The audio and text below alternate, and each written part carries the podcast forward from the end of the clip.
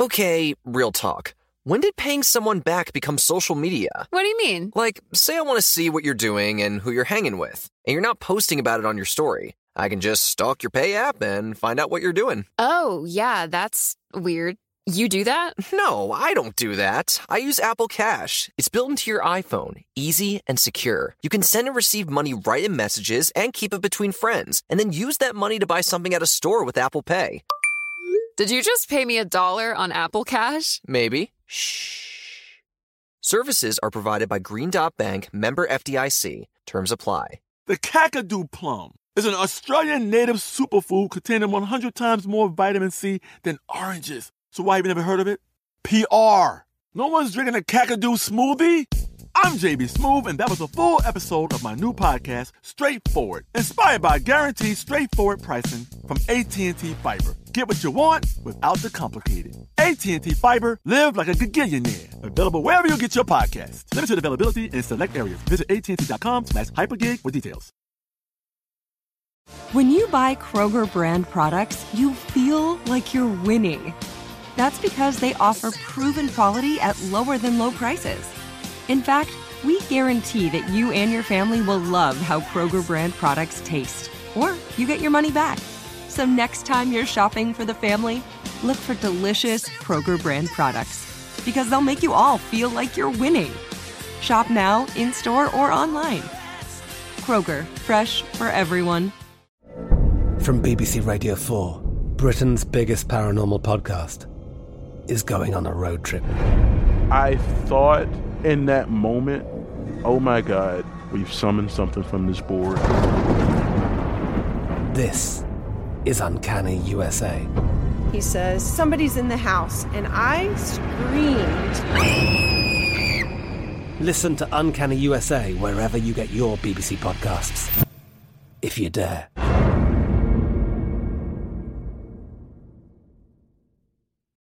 Ridiculous Crime is a production of iHeartRadio. Hey, Aaron. What's up, Elizabeth Dutton? Uh, you know what's ridiculous? Yes, I do. Okay, it's almost Thanksgiving. Yes. And I was thinking back about the Macy's Day Thanksgiving Day Parade, Mhm. which is a big family favorite. Do you guys watch it? No.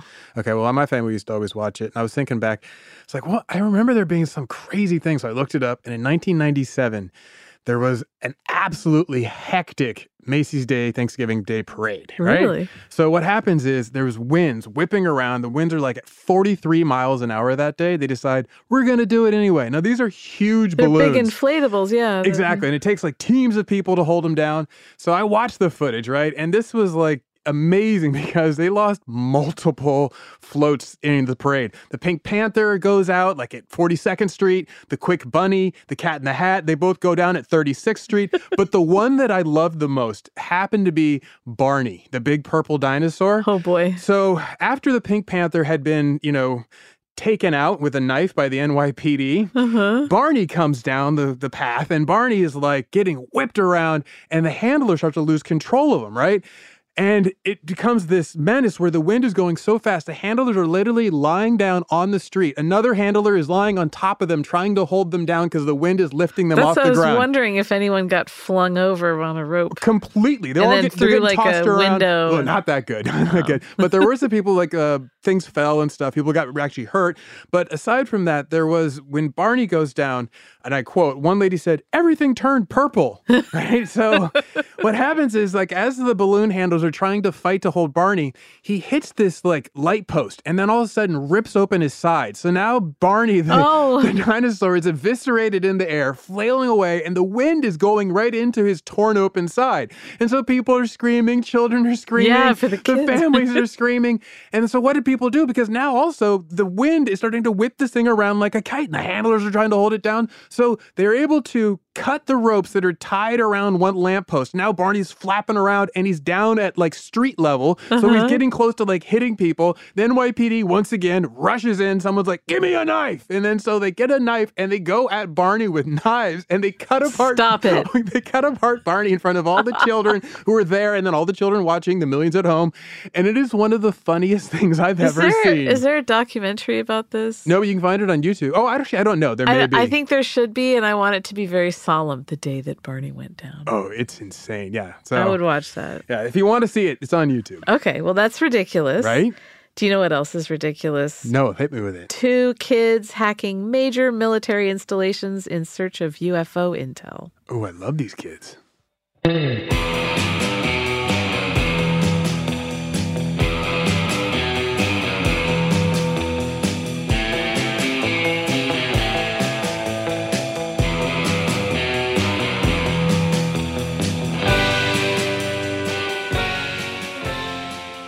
This is Ridiculous Crime, a podcast about absurd and outrageous capers, heists, and cons. It's always 99% murder free and 100% ridiculous. I am not particularly computer literate. I mean, I'm proficient in Microsoft Office Suite applications. It says it right on there me. on my resume. uh, but I'm kind of I'm in awe of hackers. What? Well, I'm in awe of the 90s version of them. Okay. You know, like they were more adventurous then. Now it's like malicious and financial, right? But like to know the part. backdoor operations of things like that Mhm. and Back in the day, people would be cracking in just because they wanted to see if they could get in, if they wanted to see what was being held in there, and that say these UFO intel right, secrets. Right. But I'm to, to know how to do that Yeah. rather than only know the front facing things. Um, I'm going to focus on the golden age of hacking, Okay. late 80s, early 90s. Do you remember that Angelina Jolie film, Hackers? yes, the one you mention often. it had a really good theme song, Hacking on a Star. Did it really? Yeah, Randy Newman sang it. Had other classics on the soundtrack, Knights of Hackstasia, Are you are you serious? and then Computer Pooper. You're not kidding. Disc is how we do it, IT. You're are you kidding? I'm completely kidding. like I'm over here. Like, I had a, I could have believed you hundred percent. like, yeah, you know what? Well, okay, I shouldn't joke, but in all honesty, there were three soundtracks for that movie. Did you know that? No. so, and that's 100% true. They just couldn't stop. Do you know it was How many songs were in the movie? Well, I don't know, but there's track one, disc one is Mm-hmm. called Original Bedroom Rockers by Kruder and Dorfmeister. Okay, so now I now I have to assume you're telling the truth. I hadn't heard of it, but I listened to that song for the sake of research. Mm-hmm. It's the music that you play when you're like in the 90s and it's dark and it's wet and you're in a cityscape Mm-hmm. and you're sneaking. That's what that it's for. You're like wearing a choker and thick soled Doc Martens and you're just hacking it up. That's what that's for. Just poking around. Uh, and you have tiny bangs. Oh, of course. of Male, course. female, none of the above, tiny bangs. Goes with my choker. Yeah. Uh, do you know what was track one on disc two? Um, this is how we do it. No. Firestarter by The Prodigy. Oh, I actually like, Like, that if song. that doesn't take you back, I don't know yeah, what that Mills song is Aaron. '90s is all hell. So, in the movie, they talk about the essay Hacker Manifesto, Okay. which is also known as the conscience of a hacker. oh yeah, that's a legit thing. Uh, it defined the whole hacker business, the you know the biz, The ethos, as we like to call it. Yeah, it was written by a hacker, a hacker named the Mentor. Yes. He was a hacker. uh, his mama named him Lloyd Blankenship. He called Ah. himself the Mentor. Can I read you the very end of it? Please. Um, should I do it in my junior high drama kid voice? I was going to ask. This is our world now, the world of the electron and the switch, the beauty of the bod. We make use of a service already existing without paying for what could be dirt cheap if it wasn't run by profiteering gluttons, and you call us criminals. We explore, and you call us criminals. We seek after knowledge, and you call us criminals. We exist without skin color, without nationality, without religious bias, and you call us criminals. You build atomic bombs, you wage wars, you murder, cheat, and lie to us and try to make us believe it's for our own good. Yet we're the criminals. Yes, I am a criminal. My crime is that of curiosity. My crime is that of judging people by what they say and think, not what they look like. My crime is that of outsmarting you, something that you will never forgive me for. I'm a hacker, and this is my manifesto. You may stop this individual, but you cannot stop us all. After all, we're all alike. This like that? reminds me of the Simpsons joke where Ed Begley drives a car that's powered off of his sense of self satisfaction. Yeah, that's There's like serious Jean Valjean energy yeah, up in exactly. there, right? I mean, wow. Does it make you want to go to coding class and just pop off? Uh, once I get done waving this flag over my head, Makes me want to go back to seventh grade and do a play. Killing it, girl, killing it. so, hackers. Uh-huh. Uh, that was a real star turn for old Angelina Jolie. Oh yeah, totally. I think that's how she met and married Jonny Lee Miller, sick boy. I think you're actually right about that. I am right about that. so know For hackers, fact, you're pretending like you don't. Uh-huh. hackers. It came out in 1995. Uh-huh. It was in the public consciousness. Hacking. Yeah. Oh yeah. Big deal. Uh, it'd been there for a while. You know, he had Matthew Broderick in War Games. Oh, also in Sandra. Bullock and The Net. That's right. That was yes. Yeah, that was like the sanitized version. Yeah, that was like the the Kelly looking at the- her her out or was it her outlook when she's got Oh, the uh, Palm um, Pilot? hello, Microsoft Excel. Excel, there you go, I'm proficient in Microsoft Office Suite. um, yeah, no, that was the net is like the Panera version Yes. of hackers. the and hackers is like the hot topic version of everything. So, Hackers was released in me. 1995. In 1996, June 5th, 1996, there was a U.S. Senate Permanent Subcommittee on Investigations that held a hearing on security in cyberspace. Mm. So, you know, it's Protecting Al Gore's internet. we got to. Um, the hearing was really all about the national information infrastructure, as well as America's dependency on said infrastructure, the NII. It's basically, according to Senate staffers, quote, the advanced computer systems, databases, and telecommunications networks throughout the United States that make electronic information widely available and accessible. So they're talking about like the internet, hmm Essentially. cable, wireless, satellite. so this was the Telecommunications Follow Up Act. I sense? guess Okay. cell phones. Um, it's just a part of the global infrastructure, Mm-hmm. just the U.S. And so this this subcommittee they they put together a report and they figured out like what the vulnerabilities were for this infrastructure. Uh, weakness in hardware and software. Okay. Just weak, weak sauce. Generally weak sauce. Okay. Human factor, which is Also weak- always more weak, weak sauce. sauce. and then a lack of security culture. Ah, so that's like the whole my, my password is password. Yeah, it's like the I have the people who put a post-it note with their password under their keyboard at oh, work. do people really do that? You have, you don't work in offices. No, I don't. Yeah. I don't know anything about office culture. That's like if you yeah, you just lift a keyboard, you're probably on a on some people's yeah, you're probably gonna find their so they don't even like tape it underneath their desk to drawer. well, they might do that too. I mean, really if I were really mile? trying to look for someone, that's what I would do. I'd Okay. not that I would. um, so, in an example, the congressional staffers they said quote the staff requested from various agencies the name of the individual or office in charge of computer safety. Most agencies responded that they did not know who that individual was or that they did not know if such a position existed or that the position was spread over numerous departments. So like who's in charge of security at the state department? They're like i don't know I don't know. State Department. like like security security? You mean Oh, like Bob in the front door? cyber he plays a lot of games. Um so but this is 1996 lots changed since then but still um so this subcommittee were they just reacting to the smash hit movie hackers Most likely. no No. there was a Darn. specific hack that was detailed in appendix b to the report Oh, and this is a cautionary tale please. Um, they said, quote, the following case study is a good illustration of the type of threat facing our Department of Defense information infrastructure. Although the incident has been fully investigated by the Air Force Office of Special Investigations, numerous questions remain unanswered. So now we're not just talking like random business at, at the at the government level. We're talking about Air Force. So it's like some uh, war games kind of stuff. Like Yeah. they tacked into the DoD and they're like getting Yes. nuclear codes or whatever. Do you want to play a game? so let's talk hackers. All right. My story today, Mm-hmm. what's important is what I'm going to talk about. Uh, it's a gruesome twosome, a buddy story. Okay. Two young hackers taking on the world. The first guy is someone you've already heard of, Angelina Jolie. Ah, yes, I have heard of her. No, it's Matthew Bevan. Uh, he was the, Yeah, the name sounds Heist- familiar. He Heist. was yeah, he was on that British TV show The Heist, starring our personal savior Arno, Arno Funke. Funke. Um, he was a Welshman or is a Welshman, internationally known. He He's still remains alive. a Welshman. He's permanently uh, internationally known hacker. Started young. He eventually became a white hat security expert. Who knows what he's doing today? We're hoping for his best life. But let's go back to the start. Born 1974, Wales, Europe.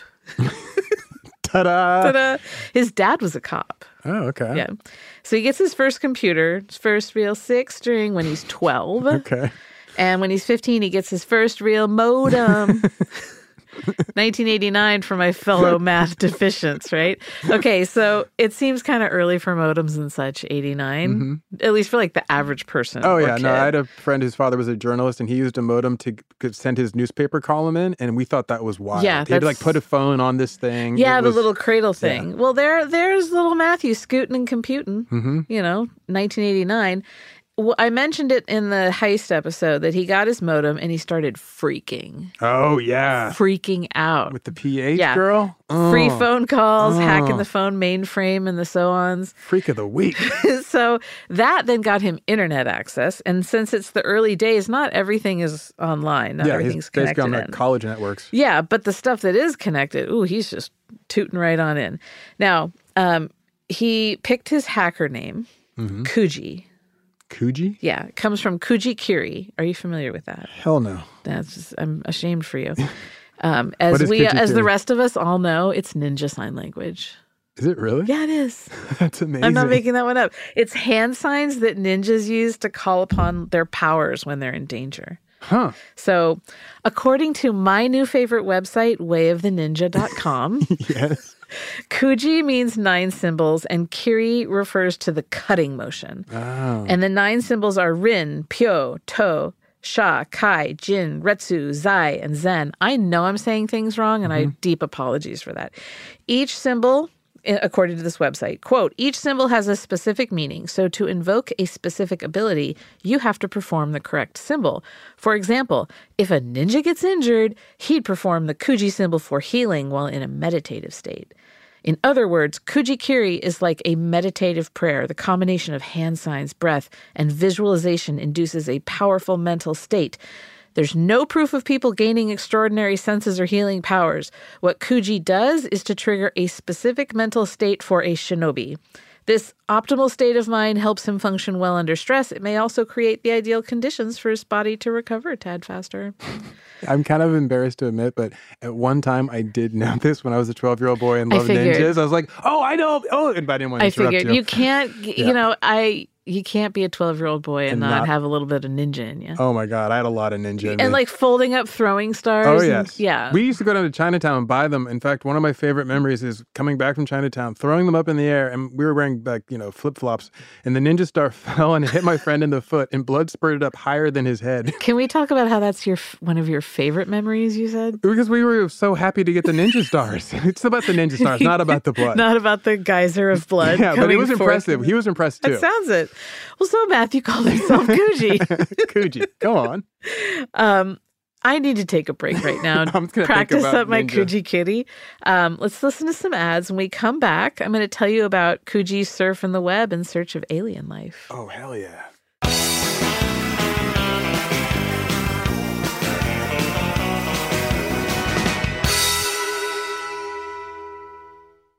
Can I rant for a sec? Please. Pay apps are way too public. What happened? Some rando hearted a payment from five months ago, and I realized people can see my entire history, who I'm paying, like full names. It's super weird. Yeah, it's weird. How are you paying your friends then? Apple Cash, it's all in messages. You can literally send cash like a text, and it stays between friends. Random people can't see it. Did you just pay me a dollar on Apple Cash? Shh. Services are provided by Green Dot Bank. Member FDIC. Terms apply. As you know, the world can be a dangerous and unpredictable place. With every crime I've studied, I've learned one thing. Your best line of defense is your vigilance and preparation. You don't want to worry, you just want peace of mind. That's why I recommend SimpliSafe Home Security. For every ridiculous robbery and theft we talk about, it's pretty obvious the crimes could be avoided with a solid security system. A good home security system keeps people prepared and aware. SimpliSafe is that system.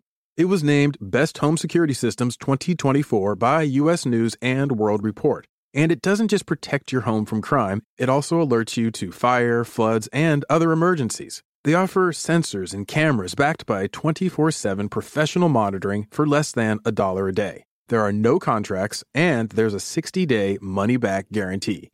Get 20% off any new SimpliSafe system when you sign up for Fast Protect monitoring. Just visit simplisafe.com slash ridiculous crime. That's simplisafe.com slash ridiculous crime. There's no safe like SimpliSafe. I'm Katya Adler, host of The Global Story. Over the last 25 years, I've covered conflicts in the Middle East, political and economic crises in Europe, drug cartels in Mexico. Now I'm covering the stories behind the news all over the world in conversation with those who break it. Join me Monday to Friday to find out what's happening, why, and what it all means. Follow the global story from the BBC wherever you listen to podcasts.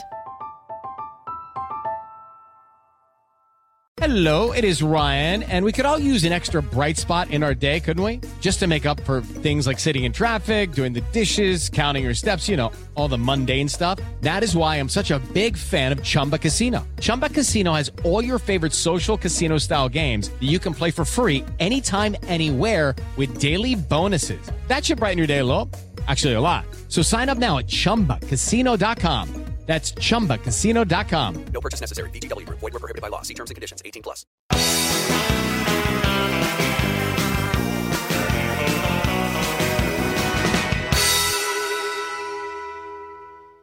All right, Zarin. Yeah. When we left off, Matthew Bevan, aka Kuji, Mm-hmm. was crafting a mission. My favorite hacking ninja? Yes, he's doing a hacking mission. He started small, colleges, businesses, because not a lot of stuff was online. Yeah. with his It was like the Prodigy network back then. Yeah. He and his hacker pals, they'd race each other to see who could hack the most systems in two hours. Hmm. So that's fun. in an interview at the BBC, he said that hacking was, quote, perhaps the feeling that a parent might get if they find their child's diary. They know they should not read it, they know it's wrong, but they just can't help themselves. Wow. Right? It's kind of an apt analogy, I think. Yeah, but also it's like, so he has a cop for a dad. He Uh-huh. probably doesn't have a whole lot of like Privacy? privacy in the home. So Yes. he's like, I know my parents are going to get off reading this. Um, they know they shouldn't, but they can't help themselves. So he and his pals hacking it up, hacking USA, well UK, hacking, UK. UK. One of his pals is a teenage boy, and he's like, a, you know, Matthew's in his early 20s at this point. Teenage boy named Richard Price, who called himself Data Stream Cowboy. Data Stream Cowboy? Uh-huh. Huh. Now, what I love is that the government kind of insults him and only calls him Data Stream. Oh, how can you drop the cowboy? No, Dude, I mean, it reminds me of Drugstore Cowboy, one of my favorite 90s movies. I can never hear the words drugstore without secretly in my head going, I think they're just dropping it so that first of all, it makes him feel a little familiar, and he's a kid, and then they're like insulting him. Yeah. But also maybe because in those days you had to print things up in hard copy. Uh-huh. If you took the word cowboy out, it would reduce over time the page count, and you could save money. Really? No. We're going to talk about old Data Stream C later, but um, it was the 90s. Matthew was a young man, not a whole lot of real life friends. So, of course, he's a big fan of the X Files. Naturally. And he's fascinated with the Roswell incident. I'm not capping on him for that at all. No, no. I'm No. fascinated with the Roswell incident. Right. And I loved the and X you Files. love the X Files. Uh, you, he'd hear about hackers breaking into Army and Navy bases to find information about UFOs. He's like, you know what? I'm going to give it a try. Why not me?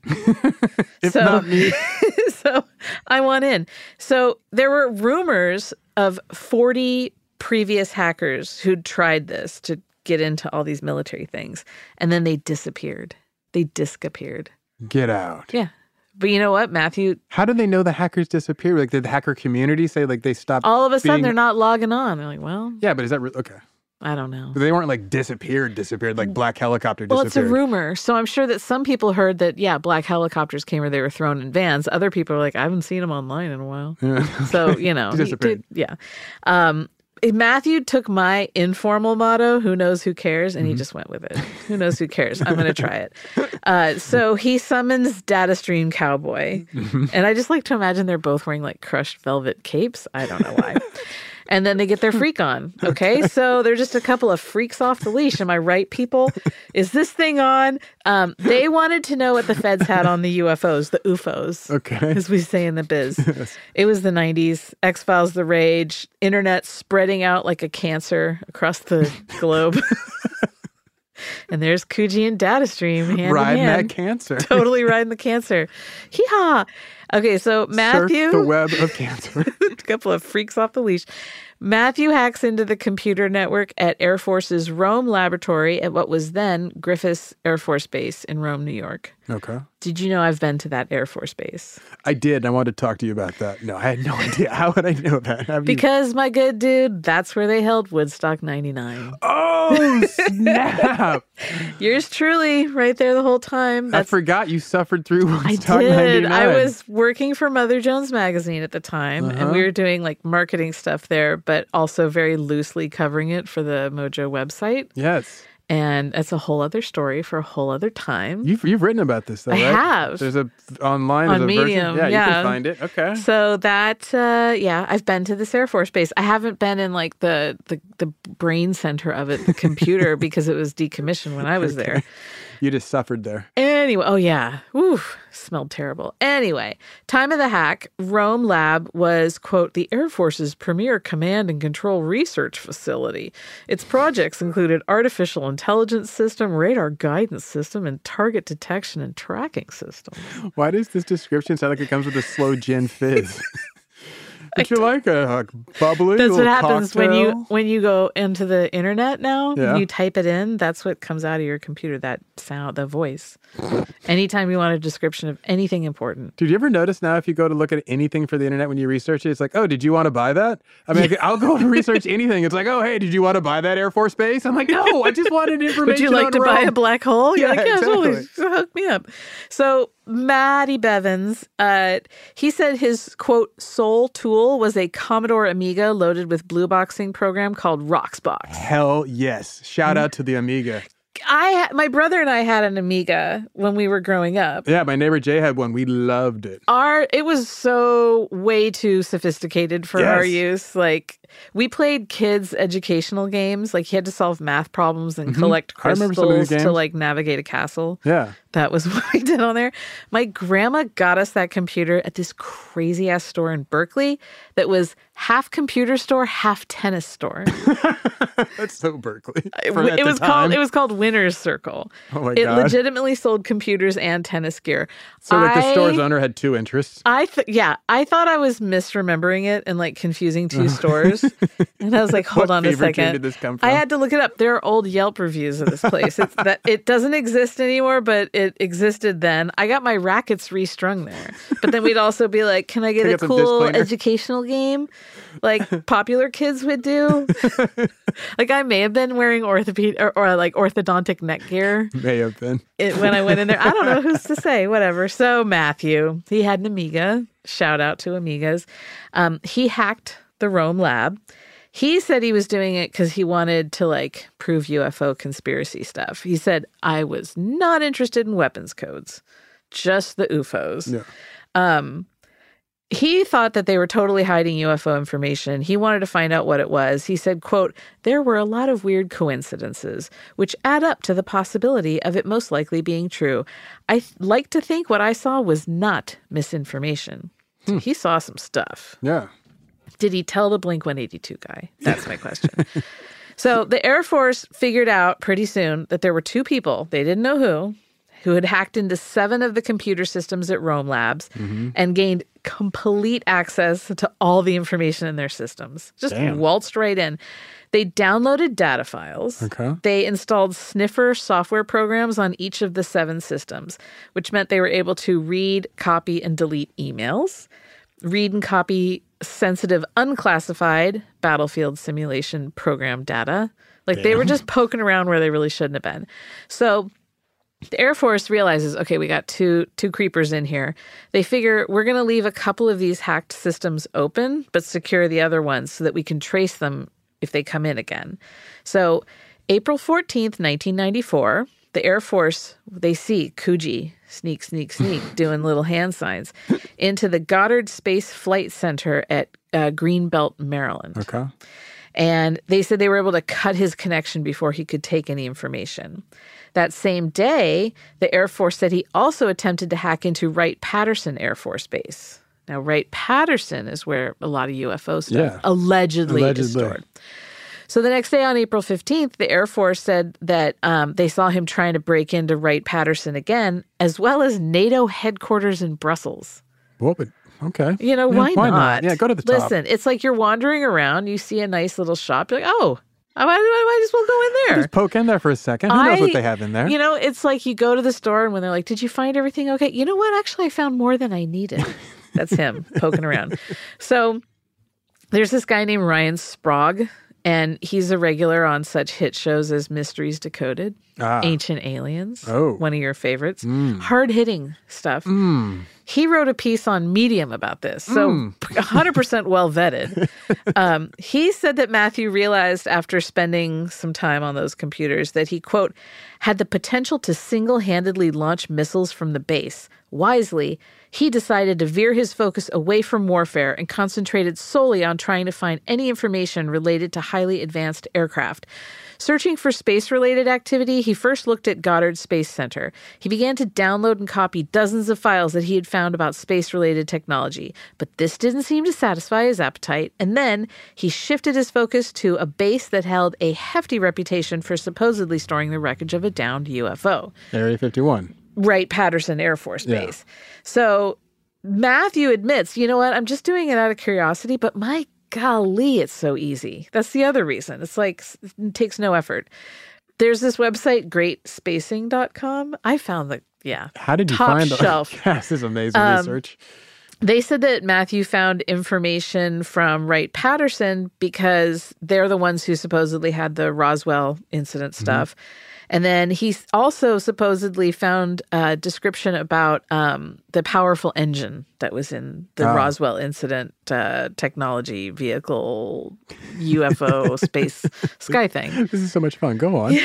so he also found files about Room 18 Okay. and he was heavily questioned about what he knew about Room 18 when they finally caught him. Mhm. Did you know there's a Megadeth song called Hangar 18 Oh, that is about related? it's about this place. Yeah, Hangar 18, Room 18. It's Mhm. supposedly like at Area 51 where they keep all the The special the aircraft, alien jubblies. aircraft, Yeah. alien jubblies. all the alien jubblies. the various And if- interstellar ratchets. I'm sorry, but if Megadeth wrote a song about it, it's legit. then you know it's true. Dave happened. Mustaine has never lied once in his Not a life. All he knows is the truth and guitar licks. Yeah, that's it.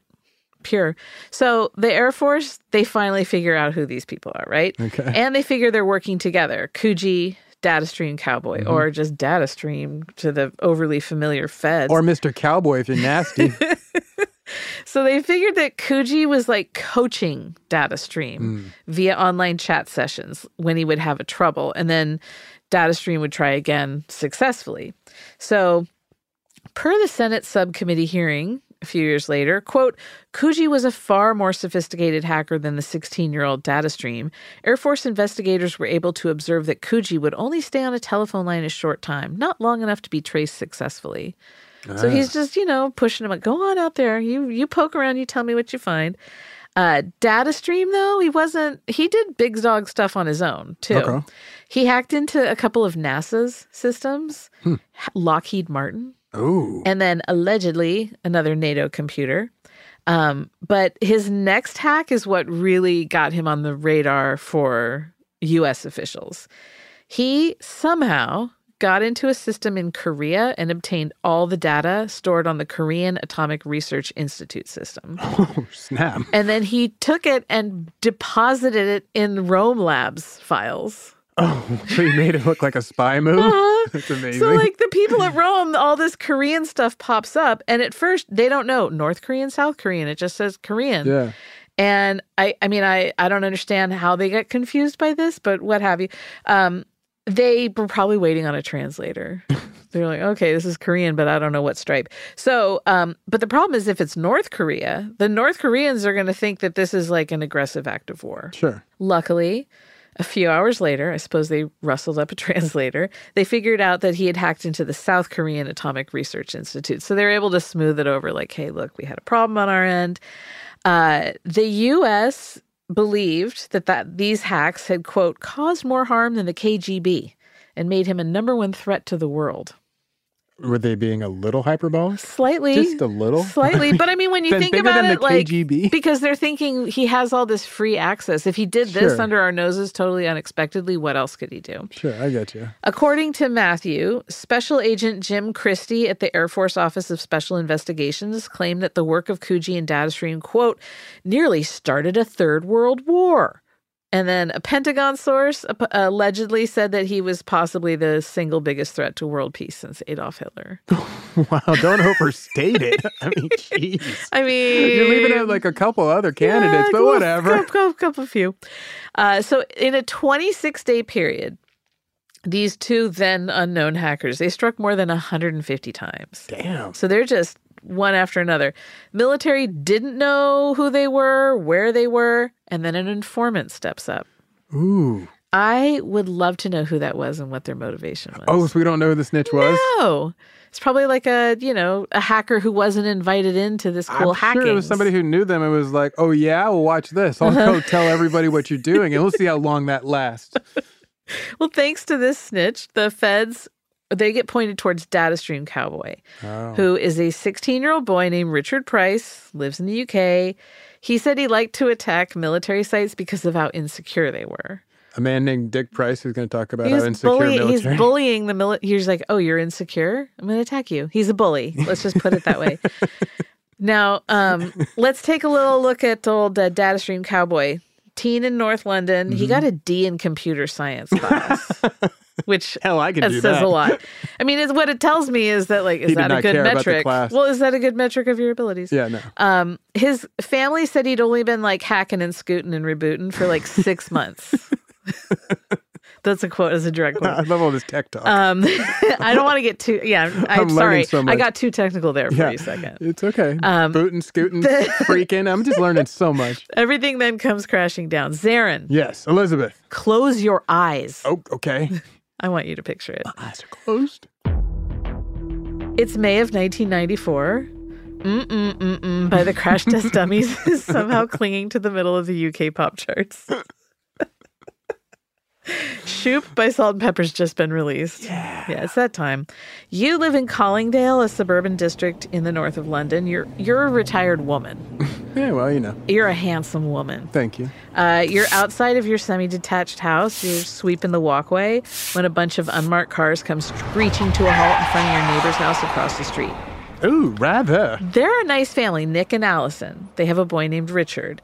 He's a quiet sort. He's tall and slender with that like grown out 90s Prince Valiant bob haircut. You know what I'm talking Oh, about, yeah. right? It's a, it's a rough like, one. I'm going to grow my hair out. Um, you wonder what in the world could be going on. What in the world could be going on? You're, but you're not ashamed of your curiosity. Why? You're like one of those hackers you might have read about in the paper. Your only crime is curiosity, Mrs. Zaron. I'm the criminal. you lean against your broom, you adjust your glasses, the men knock on the door. When Allison answers, they introduce themselves as investigators with the Scotland Yard Computer Crime Unit. Ah, I was hoping for Flying Squad. Allison, yeah, raw. Allison seems confused. She invites him in, but you're criminally curious, remember? Right? So you hike up your nylons and you scurry across the road. You like leap over the low brick wall that What- what? surrounds their back garden. Just like take it with one hand on the wall and then jump over. Um, you, I mean, like you clear that spray thing and you just like spring down like a lynx. I'm spry for an old girl. Yeah, you are. Uh, you creep over to the window to Richard's room. I don't want to know how you know that's his window. and he doesn't have curtains, and I don't want to know how you knew that. I gotta be a creepy old lady. You're so creepy, old lady. So you peek in and you see as Allison leads the cops into Richard's room. He looks up at him. One says, Data Stream Cowboy, I presume. I that's not what he said. uh, it was probably way more clumsy than that, but we're we're we're having an imagination exercise. is- uh, Richard just like crumples to the floor, wailing and crying. That part, not that is true. Oh, okay. Um, so you old ladies, Aaron, you you fear the net is closing on you too. If they Oh. caught data stream, That could be after me. maybe my- that you're after your hacker persona, Giga Juice, and then you'd be next. So you go sprinting off towards your secret bunker. I've got to unplug my machines. Back to data stream. Okay, so his family totally confused. They can't imagine that he'd be a hacker. He's on the floor crying. He's charged. He's a bundle of nerves. He's charged with 12 counts of gaining unauthorized access to computer systems, all of them US sites. He'd go on to plead guilty, pay a fine, but he wasn't the mastermind. That was Kuji. And where's Kuji, right? When we come back, I'll let you know if Kuji's ninja powers kicked in.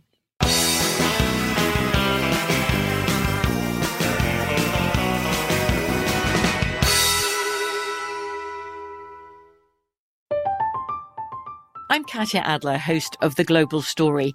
Over the last 25 years, I've covered conflicts in the Middle East, political and economic crises in Europe, drug cartels in Mexico. Now I'm covering the stories behind the news all over the world in conversation with those who break it. Join me Monday to Friday to find out what's happening, why, and what it all means. Follow The Global Story from the BBC wherever you listen to podcasts. Step into the world of power, loyalty, and luck. I'm gonna make him an offer he can't refuse. With family, cannolis, and spins mean everything. Now, you wanna get mixed up in the family business. Introducing The Godfather at ChumbaCasino.com. Test your luck in the shadowy world of The Godfather slot. Someday, I will call upon you to do a service for me. Play The Godfather now at ChumbaCasino.com. Welcome to the family. No purchase necessary. VGW Group. Void where prohibited by law. 18 plus. Terms and conditions apply. Xfinity has free premium networks for everyone this month, no matter what kind of entertainment you love. Addicted to true crime? Catch killer cases and more spine-tingling shows on A&E Crime Central. Crave adventure? Explore Asian action movies on Hi-YAH. Searching for something extreme? Check out skating, snowboarding, and more on Fuel TV Plus, the global home of action sports. And find crowd-pleasing bops on iHeartRadio's Hit Nation playlist. There's new free shows and movies to love every week. Say free this week in your Xfinity voice remote. The 2024 presidential campaign features two candidates who are very well known to Americans. And yet, there's complexity at every turn. Criminal trials for one of those candidates, young voters who are angry. The Campaign Moment podcast from the Washington Post gives you what matters. I'm Aaron Blake, and I'm covering my 10th election cycle. My colleagues and I have insights that you won't find anywhere else. So follow the Campaign Moment right now, wherever you're listening.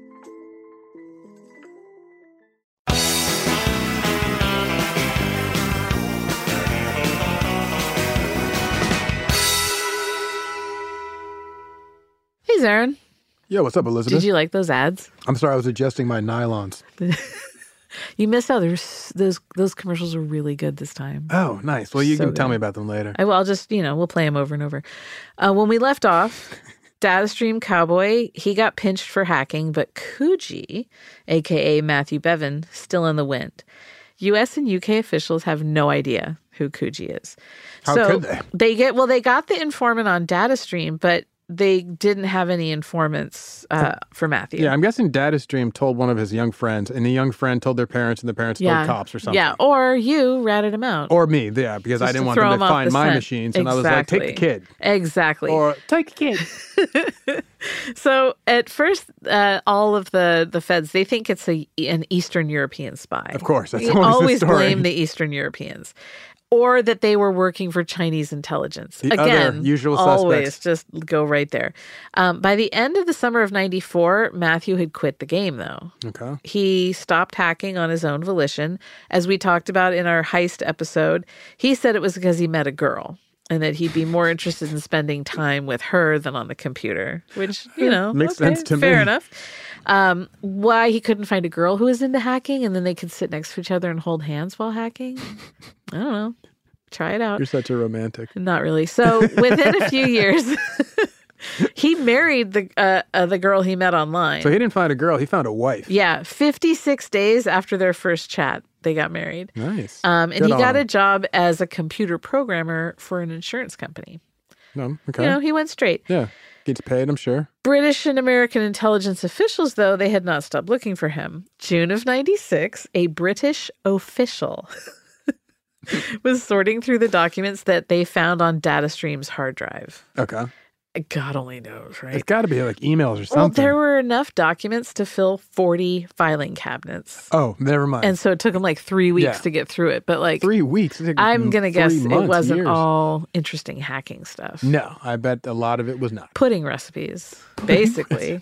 um, so at the bottom of one file, they finally find a name, Kuji, and a phone number. And that's how they were able to find Matthew Bevan. Yeah. Data stream dropped the ball. He Made a Matthew note to gave him a himself. pudding recipe. Yeah.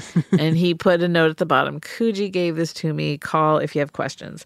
Um, so they arrest Matthew Bevan June 21st, 1996. He's in his office. Ooh. That's got to be fun. the insurance company. Uh-huh. You're the the computer programmer. Yeah. This- Um, they brought him in due to the hacks of the U.S. Air Force, NASA, and NATO.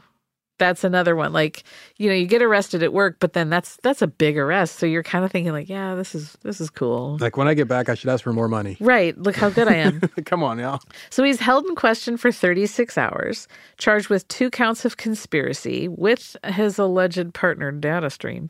Um, conspiracy to access and modify data held on U.S. Air Force and Lockheed computer systems.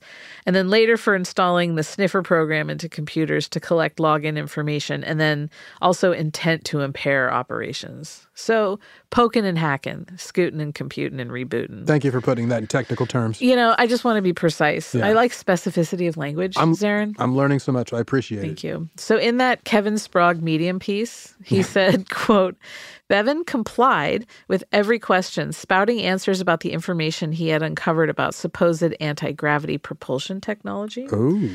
He was asked if he had any political motivations, in which he replied he had none. Clearly, this was boiling down to a case of espionage and possible military implications. Bevan remained truthful, explaining that he was simply searching for information pertaining to UFOs. With this, the authorities began to ease down, their tone becoming a bit more light as they began to peg this hacker as nothing more than an X Files idiot, as one Scotland Yard member Files once stated. So he's actually going for really interesting things, Yeah. like all this crazy technology. Oh, he's Yeah. an X Files idiot. He's not a threat. He's just one of those X File idiots. Judgy. I'm telling you. Bevan gets uh, threatened with 15 years in prison. He tells David Glover, remember one of the producers of the heist, um, that he would have pleaded guilty to his exact hacking crimes, but they were trying to tie him to bigger conspiracies that didn't exist. And he's like, "Why would I plead guilty? That's not, you know, what's going to happen." 18 months later, case dropped. Smart. Uh-huh. The Crown decided, quote, it was not in the public interest to prosecute him. Oh, I bet uh, thoughts about the internet changed. Uh-huh. So the prosecutor on the case said the court's hands are tied as to sentence, and the role of this defendant was secondary to that of another who was dealt with by a fine. So like we we find data stream, this isn't worth it. I think they just it would bring out too much in court. That's what I imagine. Yeah. I mean, the discovery alone. Yeah. So and then the exposure of all these All the know, ideas of the secrets and how you got there, and the fact Yeah. that they were there to you did basically give a wish list to more hackers to come find right, stuff. Exactly. So when this it's all over, Matthew keeps a low profile. He worked as a security expert. He also possibly helped on viral marketing campaigns for companies like Nintendo or uh, t- uh, TV channel E4, their digital site. Okay. At the time of the heist, he was working as a computer security and IT consultant, and he had his own company called Kuji Media Corporation. but I looked, and in public filings, it looks like that was dissolved in 2014. I have no idea what he does now. I bet it's with computers. I'm sure he's listening. Yeah. What's up, dude? uh, Data Stream Cowboy, he flew straight right away. Like, Well, he, was young. I bet he's like had a lot of life oh left yeah. to live. So he goes to the Royal College of Music in London, studies double bass, and he's currently a member of the London Tango Quintet. Oh, he's a tango musician. No. No. Here- okay. Let me read you the bio from his from the website. Richard was awarded a scholarship to study at the Royal College of Music, where he won the Eugene Cruft Solo Double Bass Prize, and went on to do the postgraduate jazz course at the Guildhall School of Music and Drama. Since then, he's been in demand as classical studio and jazz musician, appearing at venues from Ronnie Scott's to the Royal Opera House. Richard has worked with artists including the Dixie Chicks. Jamie Cullum, Nitin Sawhney, and Shirley Bassey. Ooh, Shirley Bassey. And he, I thought you were going to say that about the Dixie Chicks. And he regularly invited, although they're just the chicks now. No, right? that's just the chicks. now, yeah. Yeah. No, I was impressed. I was just, you know. Yeah. And he's regularly invited to play electric bass with ensembles such as the London Symphony Orchestra and the Philharmonia. Richard was a member of the improvising string quintet Basquiat Strings. What? Which yeah, which was nominated for a Mercury Award in 2007. During the past 5 years, he said he has been busy in London's top studios recording film scores and working with artists such as Sam Smith, Ellie Goulding, and Uh, Amy Winehouse. Kanye West. Con- oh, Kanye West. He is huh. currently working, not with Kanye West, because Kanye West is not currently working, with the operatic baritone Simon Keenlyside, performing jazz standards to opera fans across Europe. So Nice. there you go. The whole like Basquiat one, uh, Basquiat, like uh, that uh, bothers me, but whatever. I mean, it sounds like Same. like oh Banksy keys. I mean, like what- Basically, I, I wanted to investigate further as to what Basquiat strings is, and Mm-hmm. then I thought, you know what? Don't hold anger in your heart. release that. I just don't need that right now. Um, so that's that. There's these two hacker boys. I have no idea what they eventually learned, but I'm sure that it was like they have the key to endless energy transportation. Well, we now kind of know what they must have learned because, like, the basically the Navy has come out and said, "Yeah, there's all the footage you've seen, like off of like the Nimitz and those, some of these ships. It's real, and there's UFOs, and we don't know what they are." And it's been pretty much like I would say admitted by the the U.S. military machine that there are things out there, and they want to go, "Oh, it could be Russians or Chinese, you know, unmanned vehicles that we don't know about." But shy of that, it's most likely something that is intercos or you know cosmic right. of nature. But they'll say, yeah, we don't know what that is. But Matthew Bevan seems to have stumbled into that they do know what some of the technology is. Well, that's the that's what everybody's always wanted is Yeah. the, the warp engine understanding. Yeah. I want a warp engine, basically. I want anti grav. I just want to be able to like. I've always had the dream of being able to repel myself against the gravitational field of the Earth. I would like to do that. Okay, let's let's get on that. Yeah. I'm just gonna boot up the computer, get me an Amiga, and I'll look into it for you. I'm Thank you. happy I'd to help. that. Why, why didn't you ask earlier? I, I just didn't know if you would be willing to boot and scoot for me. And uh, as long as it involves Excel and maybe a little PowerPoint on the side, you know, just little dabblings. Um, that's it. That's enough. Stop talking about this. that's a good one. You can find us online at Ridiculous Crime on both Twitter and Instagram. And you can use the iHeart app to leave us a talkback voicemail. Don't don't email us at ridiculouscrime at gmail.com. or do. You know, who am I to say? Just don't hack us. Wouldn't that be terrible? We don't Find all of our emails. Get into my network. Get out of my network. Tune in next time.